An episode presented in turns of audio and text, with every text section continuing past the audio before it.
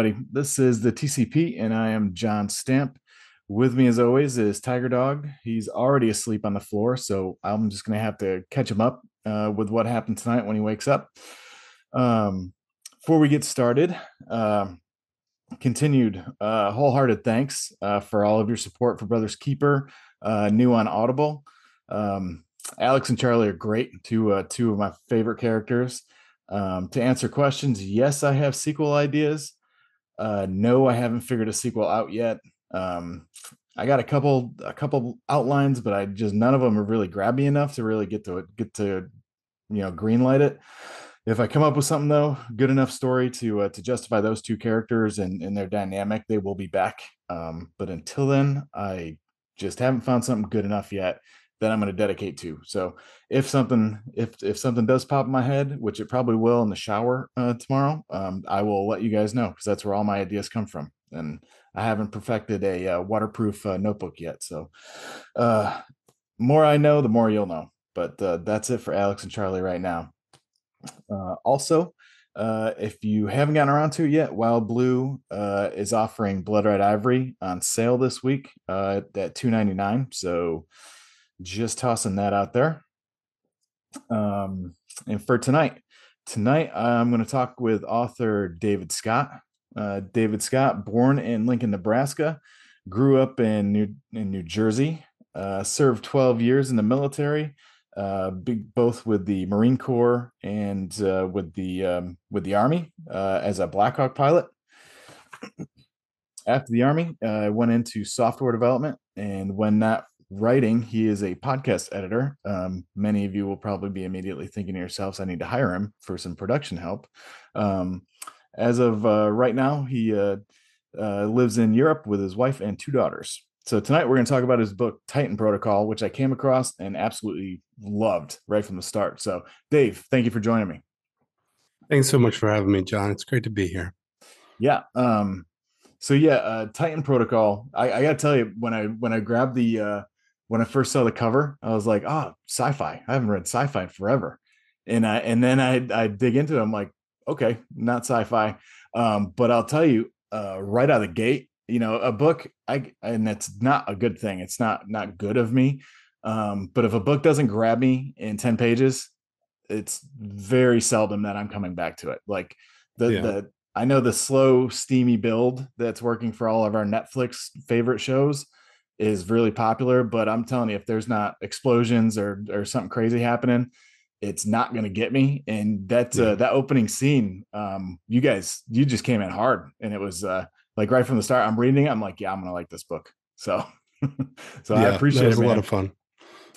Yeah, and um, so basically, and I'm not gonna, I don't want to give anything away, but uh, to sum it up, you've got uh kind of three different layers of uh, of uh, you know different intelligence type groups, government, freelancers, all kind of working the same case and all kind of running together in a very interesting way. You tied the book up, uh, which leads me to a couple other questions. Um, but uh, how'd you come up with Titan Protocol? What what happened? So, as you mentioned, I I've got a little bit of a background with software development.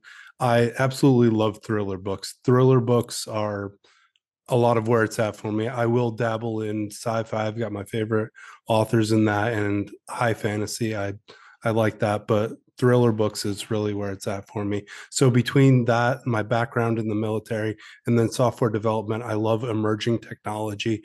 And so I took all of this and threw it together and it was basically a big what if like what if we had artificial intelligence that was controlling you know military technology? The artificial intelligence can think faster than us it can operate faster it's got a bigger picture of the situation than we do and what if it's being controlled by somebody that's maybe not as ethical as should be controlling such things and then you throw in like a military event of it just goes disastrously wrong and what's going to happen what's going to happen there and that's really where the titan protocol started getting built out of a big big influence in that though for me was i read a founder of SEAL Team Six, Richard Marcinko, wrote a bunch of books, but he introduced me to the concept of a red team.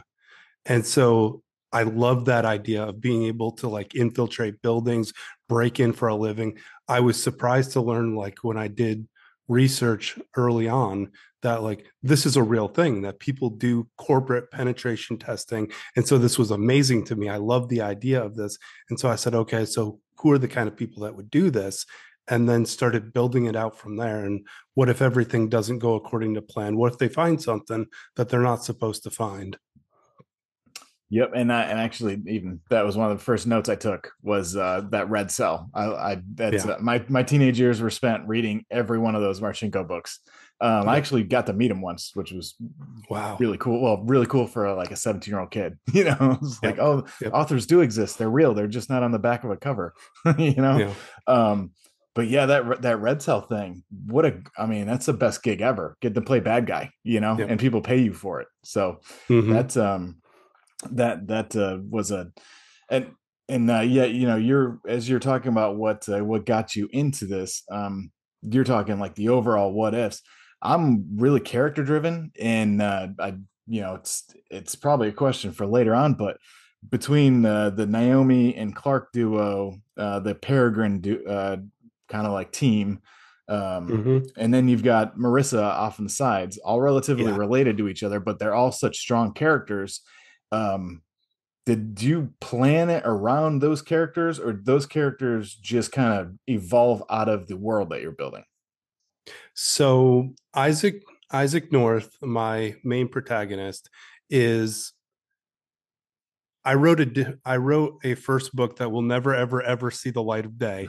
It was it was my first learning experience, but I wrote him as a forensic accountant and I was exploring with like my writing and my voice and I got a lot of feedback that initially it hurt my feelings pretty bad because I thought that I was a great writer and then I got I got a good reality check about that. And so then I kept Isaac. I loved the idea of who he was, what he was, and started writing that. But actually, you mentioned Marissa, and Marissa was an incidental character. She was a character that was going to be a one off character that come in to do the termination, to do a termination of somebody that needed to be gone in the book. And then it was just that was going to be the end of it. But then i got in started writing her and she she basically took over and started doing whatever she wanted. And then like it evolved and she's the character that i get like the most feedback from of like people really they really like her and she's a lot of fun to write.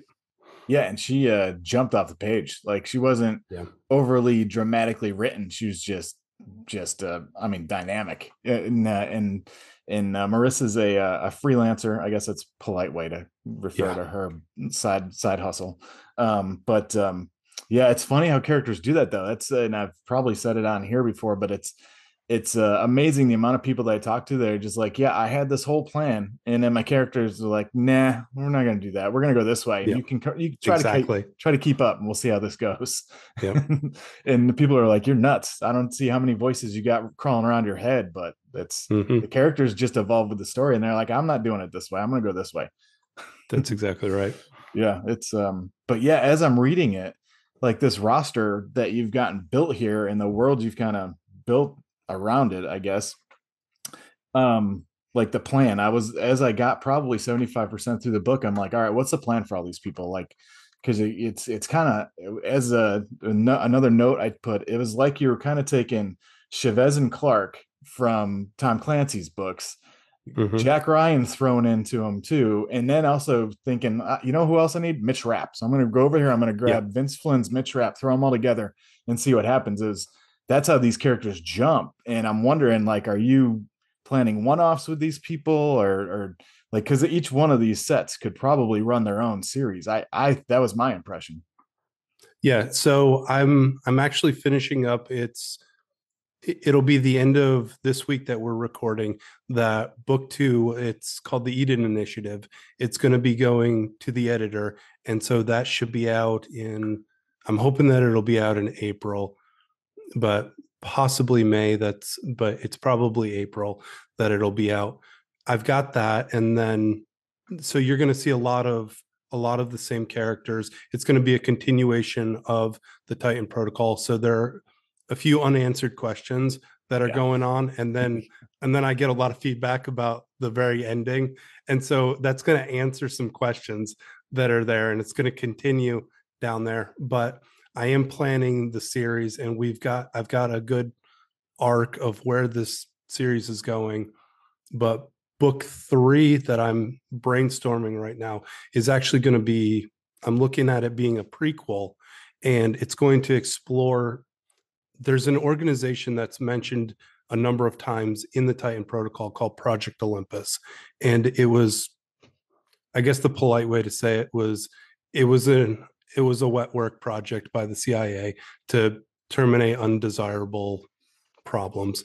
And so it's, but this program no longer exists. And so that's how a number of our characters are out and running around in the wild. And so it's going to explore the events that took place and how it led to the fall of Project Olympus. Yeah, that's uh that every time that came up with those characters that were involved in it, I'm like, man, that's that's another one. Like that's just Yeah. uh and uh and it's funny, I'm I gotta do this as delicately as possible. But when I got to the end, I'm like seeing it, and it's it's the little ticker at the bottom of my Kindle. And I'm like, Yep. they're running out of space here. And this is a very interesting dynamic. I'm like, this is this is gonna get really ugly for some people that I've really come to enjoy reading about. So I'm like the whole time I'm like, man, what is this guy doing? And then then you just kind of it was it was like you or me teeing off playing golf because my plan is for it to go dead straight to the hole and it always ends up arcing someplace north Yeah. or south. And it just doesn't it you took it and you hit a slice that would be one for the ages, right? Yeah. So I was like, I was like, I I, I didn't see it. I, I really didn't. So it was a it was a very very satisfying ending. Um, which also Good. you know, I'm Thank you. planning on talking to you the whole time. So I'm taking these notes and and I got to the end, I was like, whoo, I was like, nice. This is a good setup. But so yeah, it was Yeah. a man, what a that was an introductory book for those characters. It was it was a great stage you set. And I didn't see it coming, and I'm I'm never surprised. So Thank you. yeah, yeah. So um as we're looking at these guys, you've mentioned um the the uh, you know the what if and uh, and I've talked to to people that that they're either you know just running with it like they just get an, uh, one idea or a scene in their head and they just wipe out a whole book somehow or there's people that will map out every scene what's what's your well i guess first how did you get the writing bug and what is your process? How did you actually put that first novel together?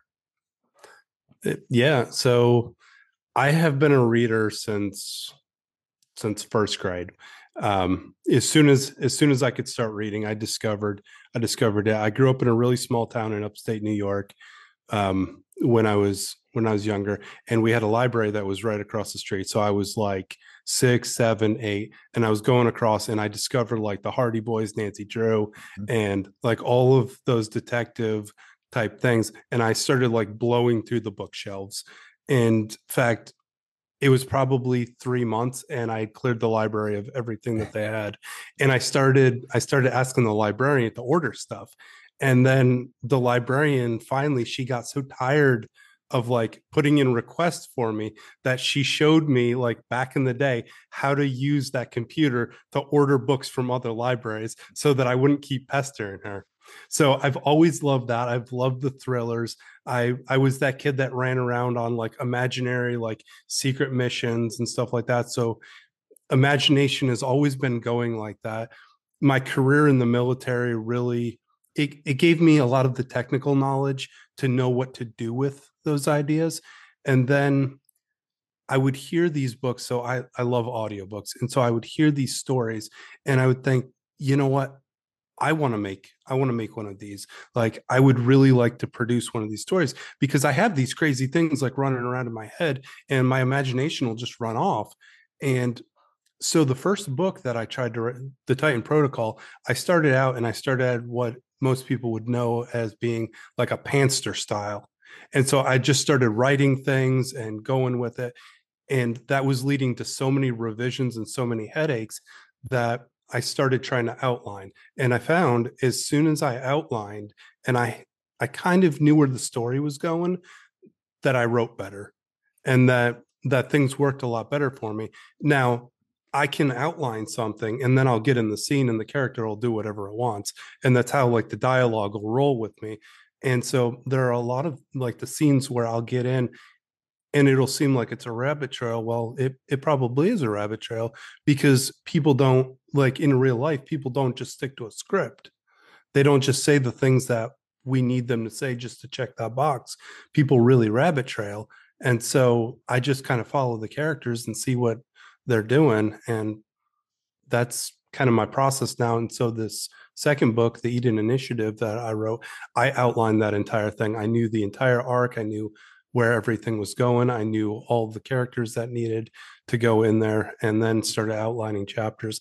And I was a lot happier with the product that came out. And so like eh, I'm I'm super glad that everybody has enjoyed the Titan protocol. I'm of the belief that the Eden initiative is a much better and like as authors we should be improving. It's a much better improved book than the Titan protocol. Yeah, you just hope every single one you you've come up with yeah. some kind of evolution, whether it's uh, mm-hmm. in style or you know just a wordsmithing that there's improvement. Yeah, and it's uh, it's that's uh that's interesting. The when I I didn't I wasn't able to put my first manuscript together until I was 36. And uh, but I had notebooks upon notebooks upon notebooks full and it and you know, in my teens or my 20s I'd be in college I'd just start going and run into a brick wall and that'd be, that'd be it, you know, and then yeah. get another idea, run into a brick wall. When I started sketching, um sketching out, I could keep myself on point it, it, just organized. It just kept my the way my mind works is having that ops plan, I guess, all the way through. Yep. So that's uh that's what finally got me got me, I guess, disciplined enough to to do it. But yeah, there's uh the people that can just sit down and just uh, I wonder what this would be like and bang out a hundred thousand words just on a yeah. on a small idea they had. I can't do it. I just no. I hand it off to them. There, there. That's a that's a level of creativity I just don't have. that's um. Yeah but uh yeah the um so that's a uh, that's and then so you just when you started writing it was just uh just an outgrowth of the of that just reader obsession yeah yeah absolutely. yeah I, I still remember the library we had and i was an upstate new york kid too. Where where in upstate new york you come from? So the town the little the actual name of the town was called clayville but it was right next to utica new york and so it hmm. was a very like very like depressed now area like economically like there's there's not really anything going on there but we grew up little tiny town. The library was like a former former small town church that the it still had the stained glass windows and all of that stuff. And so it would be going be going in there and grabbing all the books. Yeah i came from uh, the finger lakes so it was about three hours okay towards Syracuse yep. from you. Yeah, just uh just uh not quite as cold in the wintertime as where you were. But, but uh hmm. yeah, I can still remember the smell of the library in that in that tiny little town Waterloo I grew up in. Yep. And the and the way the I can still hear the the way the floorboards creak. I uh I love running mm-hmm. around those places. It was like uh it was like being in a treasure chest, you know? Yeah. But uh yeah, that's uh that's funny. I guess uh, kind of the same way for me. I just um got into when I got into reading, I guess the adult level books. Um, like I got into the Clancy's and the Flynns and the Crichtons. Yep. I was like, yeah, like how do you how do you do this? Like I, I want to do this. Like this would be, you know, I got the same crazy ideas running around my head. How do I put yeah. this down? And it only took me about 20 years to figure out how to do it. So yeah. Yeah.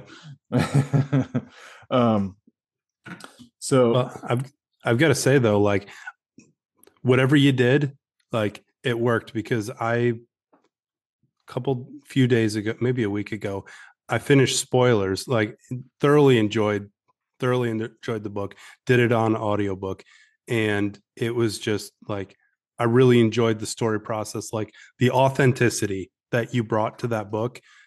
I'm listening through and just the different terminologies and the things that you're using and it just screams this author knows what he's talking about. Like there's real life experience, like backing this up. This is not just like somebody that went online and started like doing a Wikipedia of like, hey, like, what does a submachine gun look like? What does, you know, what does an M4 look like? And stuff like that. So yeah, I really, I really enjoyed that. And so thank you for that. Oh, I appreciate it, man. That's um that's a that is the goal is just making sure that Yeah. people believe it, you know. And um but it's funny you mentioned Marissa being a one-off character. And Mhm. um for me, um all the women in that in that book that just ran the story.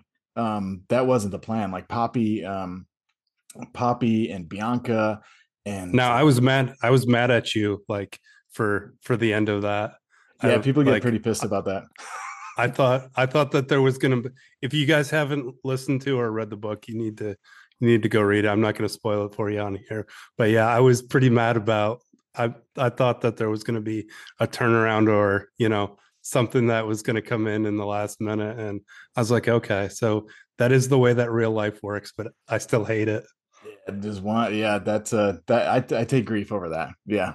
Yeah. But um, but uh, oh, I can't off the top of my head, I can't think of that the girl's name, the uh, rookie cop, the the rookie Mhm. that's uh, just taking shit from her squad and and having that crisis of uh, of conscience. You know, she Yep.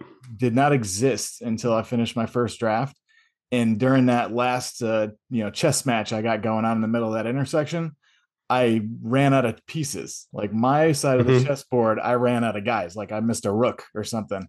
So to Yep. save the a character that I had plans for, I had to go back in and write her story. It was about fifteen thousand words I had to add just so I could I could uh, have her checkmate somebody in, Yeah. a, in a in a glorious and violent fashion. Um, but yeah, it's uh, those those characters. Um, especially Poppy and Bianca, they just took off on the page, and and that's where the the sequel to spoilers came from. Was that um, I, I like Bianca so much, I had to write her again. She's just Joker Joker level crazy, you know. So, Yeah, but uh, I appreciate the compliment. Thank you very much. absolutely. So, um, you uh, I noticed that that you went uh, independent publisher. Yeah. the Titan Um. Is that uh, you just you also mentioned earlier that first manuscript that uh, that uh, was kind of a gut check. Was that uh, just one of those things? I'm going to do this my way because everything exists today for me to do it that way, or No, so I've like it was a big dream of, and I mean, I would still like to do it, but it was a big dream of mine to be like traditionally published. And the first manuscript, it I sent it out like queried, queried people, and then sought feedback. And the feedback that I got, like there was a number of the feedback. It was like I said, it was a gut check of like my belief when when writing is that when you're reading you shouldn't know who i am as the author when so if i have a french woman that's speaking you should believe that who is speaking is a french woman or if you have a black man it should be a black man that is speaking. You should not hear the voice like the white male voice coming through each thing. And so like i that that was one of the things that one of the feedback that actually hit me the hardest was you write this and this entire thing sounds like a white male writing it and at first i got mad because i'm like well i am a white male like i am a white male and i'm writing this.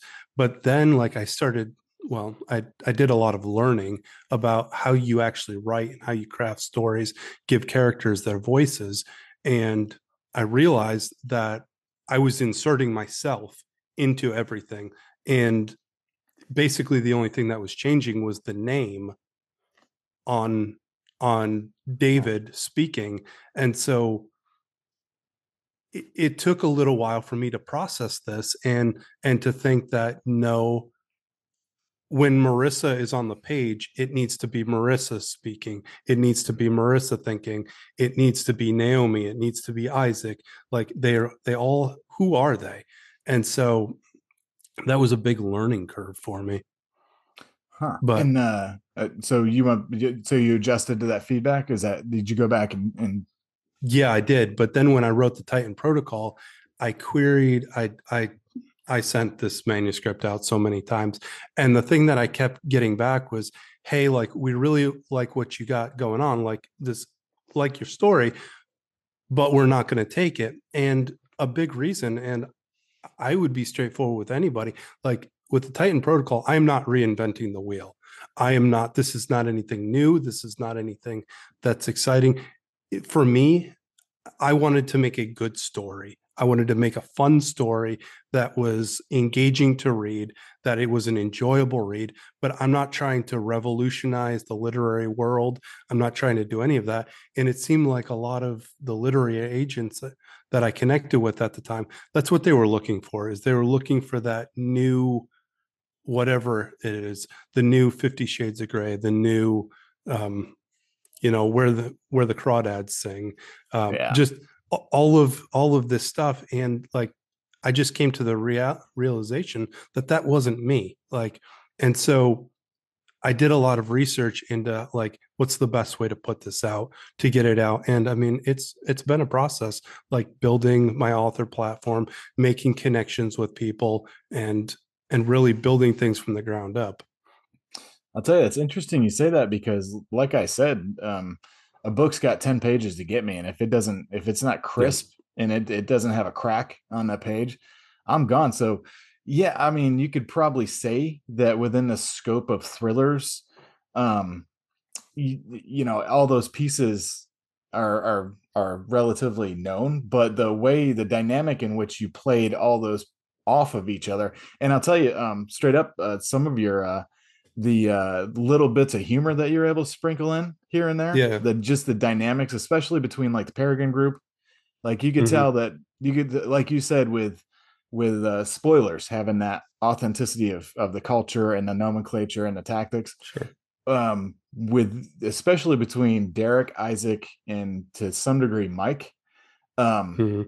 knowing what it's what it's like sitting i guess uh, i guess I, i'm not sure the nomenclature for a pilot but sitting in a briefing room or on your 18th hour in a surveillance Yeah. van or you know Yeah. that uh that embracing of the suck that that uh, Mhm. people in the service life do in their discussions and in their little bickering back and forth with each other you could see that like you could see when you're on your like third day of of not sleeping more than three hours and how they're talking to each other is that that yeah authenticity of voice was there. So, I mean, it, I mean, there's millions of thrillers put out every year, but uh, I'll, I'll tell you, you, your yours caught me. So it's there was a dynamic you to it that um that was different than a lot of stuff I read. So it's uh it's a weird industry, man. It, it's a It and, is.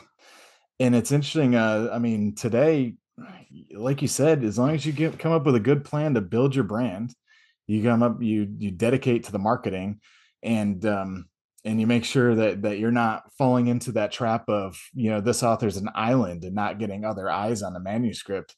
You can do it all yourself because all you got to do is build it. uh, you know, that's uh, you you build it. Uh, make sure it goes through their review process. Get a good cover artist and an editor, and then spend time on social media pushing it. That's you don't. Yeah. I don't know because I, I would always I would love to have like the back cover photo like Clancy when he's like dressed in a flight suit and looking really really cool. I don't know if that exists anymore, man. so Yeah. yeah, so yeah, I was just uh, I was just wondering, yeah, because it is a different it's a different life making going to that self publishing route. You control everything. Um, like uh, for Blood Red Ivory, I uh, they changed the title on me, which was a good move because I suck at making titles. But it was that first time where a publisher was like, "Yeah, good idea, but no," and, and it turned Uh-huh. out they were right. But um, but yeah, and I, I liked having the publisher to to learn process a little bit. Mhm. But um, yeah, you're it's it's uh, it's all in finding those experts, and you become your own little business. So that's a Yeah. that's a challenge. It's a it's a bold move um, that that that people do, and it it works nowadays. It works. So yeah. I, I, yeah, I just wanted to ask you what you thought of that that taking that route. Yeah it's it's definitely a challenge and i mean a lot of people like to put it up there as oh yeah you control the entire creative process you do all of this well i mean sure you can you can look at it like that but i mean on the flip side you control the entire creative process and and you have to make all the decisions and like decision fatigue is a real thing and so like Yeah. the cover the cover designer like i wish i wish that my life were like Mark Greaney or Brad Taylor, where like I'm surprised by the cover that comes out, like in just like these epic covers one after another.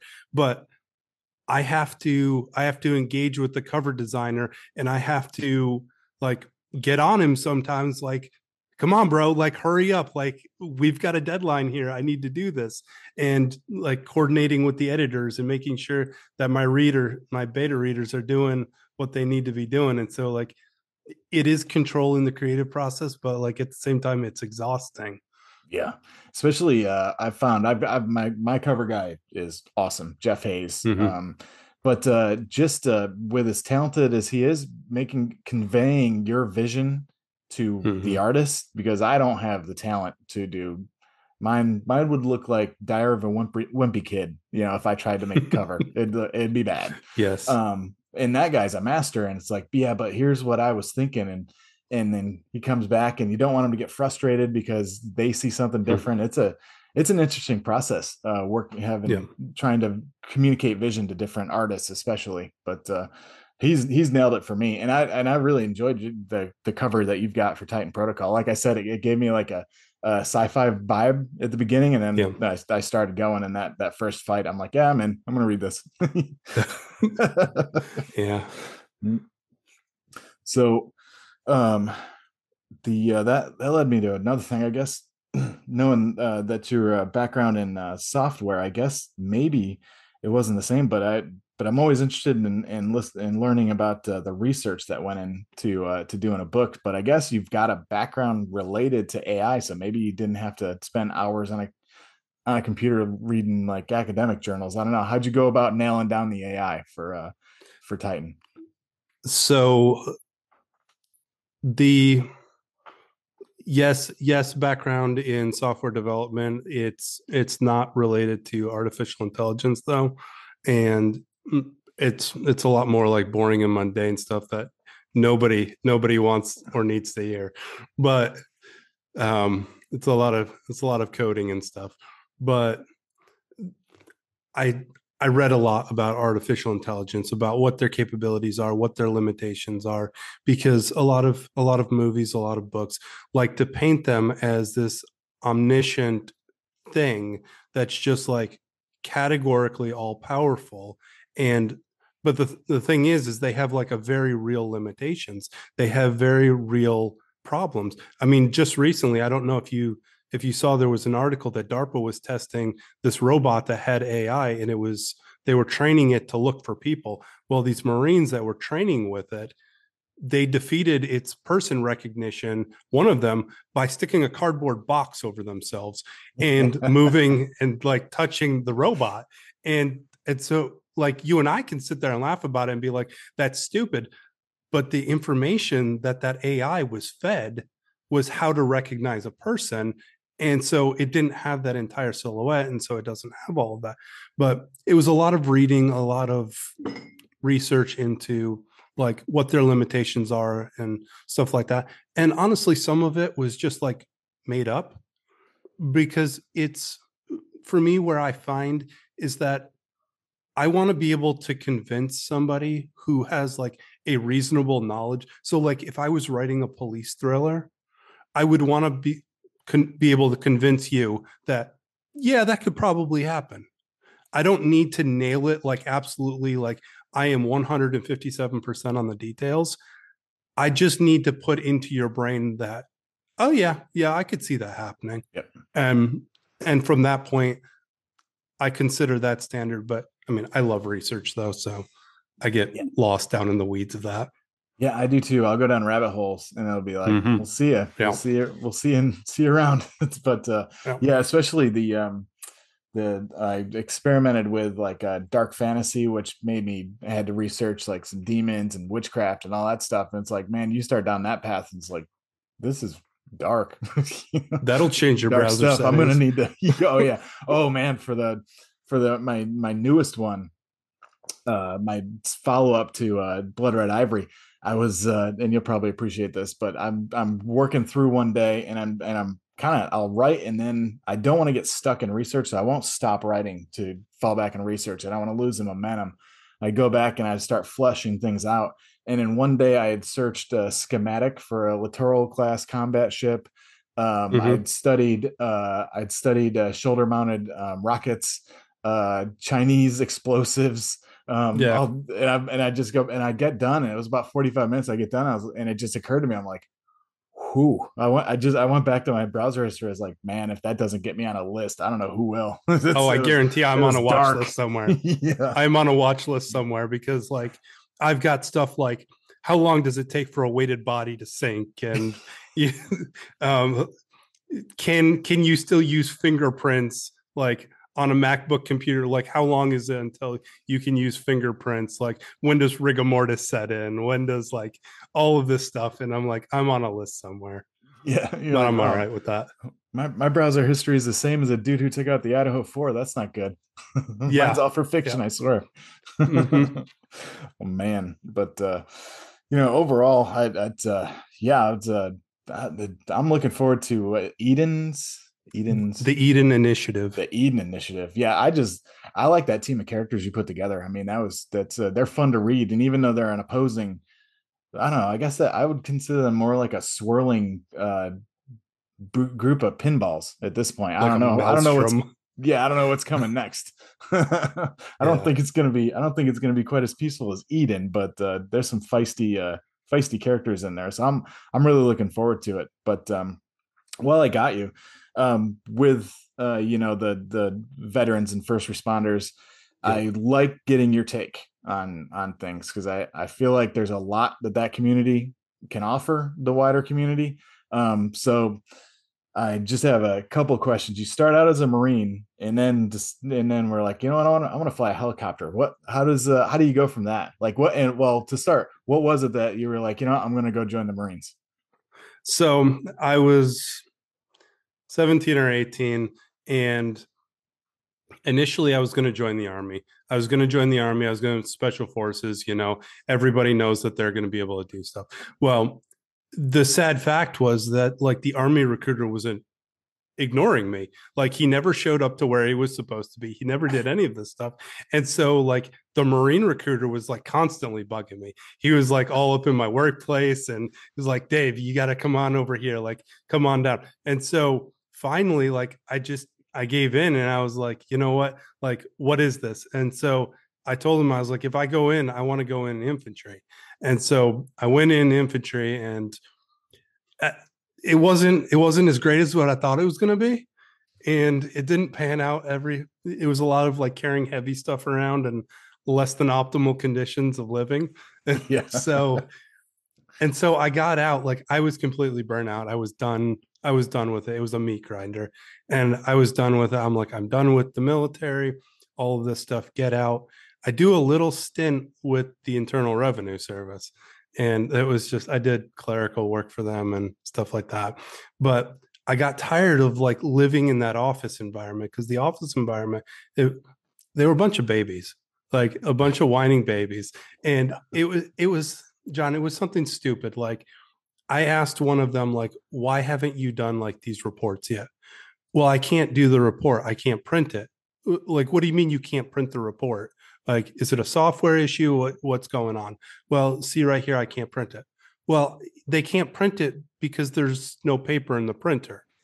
And I'm like, why don't you just put some paper in the printer? There's literally a pallet, like filled with reams and reams of paper sitting right next to the printer.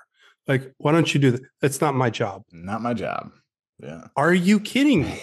Are you kidding me that that's not your job? No, like six or seven examiners were sitting there, like not printing reports, not doing anything because it wasn't their job to change paper. And I'm like, you know what? I'm out.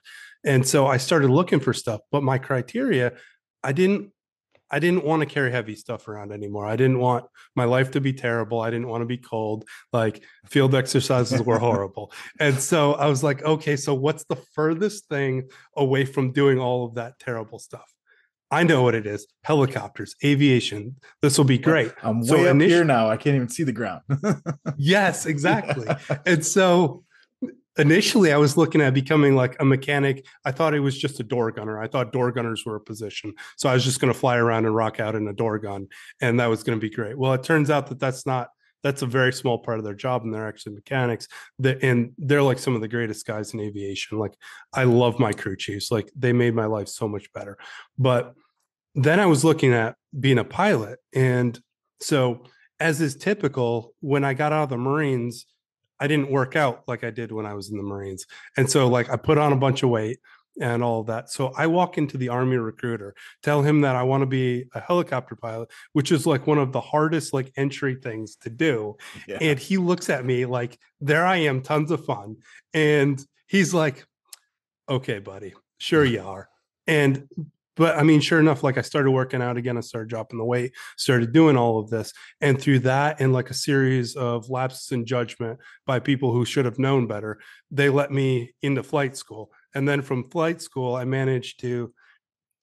I was driving in flight school, it's in Fort Rucker, Alabama, and I was driving over this hill one day, and I came up and I saw this Black Hawk hovering above above the field, and I kid you not, it was like the first time in my life when I fell in love with a machine. People talk about like cars and about trucks and stuff like that. I fell in love with the machine. I was like, that thing is gorgeous. I want to fly it. Like that's my that's me.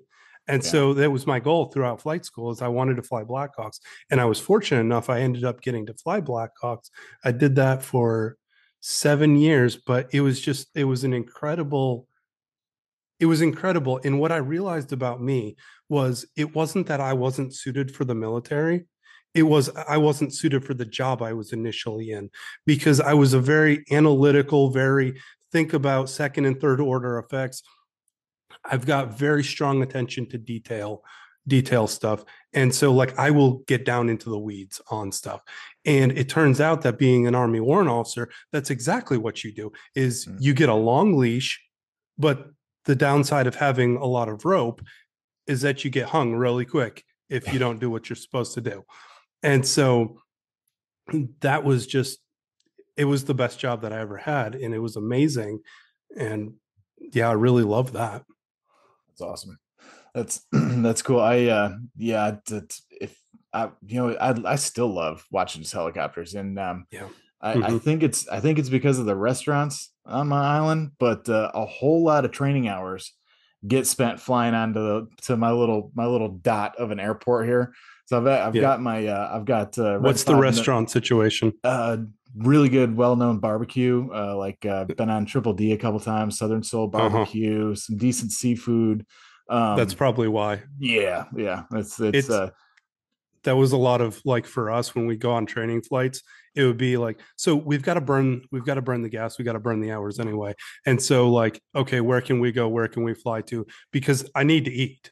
And so i'm going to fly down what's the restaurant situation? And fly down to a little podunk airport and and land there and yeah go go chat with the locals find out what's good and Yep, Go eat. That's that at least a couple times a week. It's uh, it's Yeah. uh, and they my the kids love them. Like I've I've always had them just keeping an eye on those. You know, just pointing out, hey, Yeah. you know, you could you could fly one of those someday. You know, but Yeah. uh, and it's we're right in between uh, Mayport and Jacksonville and Hunter up in Savannah. So Okay, yeah. they're always flying over. It's uh, but yeah, it's it's uh, that's pretty awesome. Well, um, like I ask uh, everybody, so advice if, if there's a 17 18 year old right now uh, trying to figure out what they want to do with their lives and they're walking by the recruiter's office what's your advice for them so my my question for them is going to be what do you want to do after the military? Because whether it's 4 years whether it's 35 years whether you know whether you're general mattis and you're rocking out for 172 years like Yeah. the military is going to end at some point. That ride is going to end at some point in time. And so what do you want to do afterwards? And so use the military. The military is an incredible community. It's an incredible network. Like use the military to set yourself up because you can do that 20 years and then you've got a paycheck and you've got a freedom to at least try. You've got a little bit of a safety net to at least try something else and like that's that's one of the things that enables me to be to be an author and to try my hand at at doing a lot of this stuff is that i've got that safety net of a paycheck that's coming in and yeah what do you want to be what do you want to do afterwards? And so then after you figure out what you want to do afterwards excuse me after you figure out what you want to do afterwards and you think about that course then have fun with it. It's so many people get caught up with the like i want to chase rank i want to be i want to be like i want to make sergeant in two years i want to like i want to be the sergeant major of the marine corps within 10 years like i'm going to be amazing. It's like live your life build your connections and go the places that you want to go because the military is going to be there after you're gone. You you are 100% expendable and that's i don't mean that in a bad way.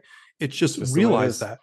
Hmm. just realize i'm, I'm sure it's like that in the police departments the fbi all of that stuff. That big machine it- despite what it says on on our evaluation reports like i do not in fact lasso the sun and bring it up every morning. Like that machine is going to keep rolling when the day that i left my last unit I didn't get a phone call from them being like, "Hey Dave, like how do I do this? Like I need to like nobody called me up for like my expert pilot advice." Like they just kept right on rocking and I mean, it's been a few years now, but nobody's called me up. Nobody's called me back and said, "Hey, like you are mission critical 100%. You need to get in here." Like I mean, I'm sure that there's somebody out there that's like we see enough movies about these guys that are like yeah. the president of the United States is like, you're the only guy that can complete this. You're all But we got. that's that's not me. I'm not that guy. You're not going to get the Rambo call, you know? No, I'm not. The red phone on the Oval Office doesn't go to my number. I, I always hope it does, but I've never gotten a call from the president in my life. So it's, Yeah, yeah. but, but uh, that would be my advice. Yeah. And, uh, and that's a funny thing. It's, it's, uh, when you're 17, 18, 20 years old, the idea of retiring before you're 40 means nothing Yep. to you, but Yep. it's such a huge advantage for like all the, the guys I work with now that just have that sitting on their belt and getting, you get a check for waking up every day, uh, you know, and Yep. it's, it's, it's so, like you say, it's such a benefit, but I always, I, it's, and it's funny. You mentioned that the IRS and, and I'm not banging on any given government agency, Yeah, but um me and a buddy of mine have a I've I've been trying he's got a great thesis on what cubicles do to culture. it's just Mhm. and it's just uh it's it's you know from It's nothing good. investigations and seeing just the the the peccadillos that can come out of people who bury their identity too much at work yeah, and it's just uh it's it's funny it's funny you mentioned that like seven people who can't do their job because they think they're too good to fill a printer you know yeah, but it's as you're saying i'm like yeah i've seen that yeah. yeah Yeah. but uh but no i think that, that i mean all of that is great advice and i think um I, I don't know if there's a big enough voice on uh, the importance of, of what a benefit it can be to to have a have that service in your background uh, for uh, uh, people out there today. So no, I, I appreciate your take on that. Yeah. And uh, and I know it's uh I've had you about an hour and it's uh, and it's I don't know how late it is where you are, but I appreciate Nah, it doesn't even effort matter. um before uh before we go uh socials um i, I know I've, i'm with you on uh, ig and twitter um Yeah. we're you got a site So I'm I'm not really active on Twitter. Like I think I logged on there like once in the past six months. Like that, like that. There are so many people out there that at what is it, 160 characters, like they'll completely torch me in that in that 160. Like I can't I can't enter a discussion and argument. So many people so much smarter and faster off the take than I am. Like I'd rather be on Instagram, like looking at looking at the pictures and like stuff. So I'm on Instagram at David Scott Books, and then I'm on Facebook also, David Scott Books, and then apparently there's there's about a dozen David Scott authors, and so I had to take the dot .net, and so I'm at davidscottbooks.net nice. on the website. awesome.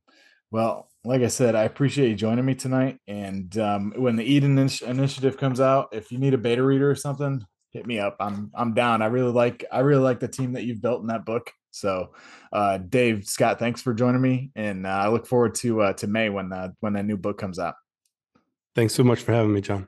absolutely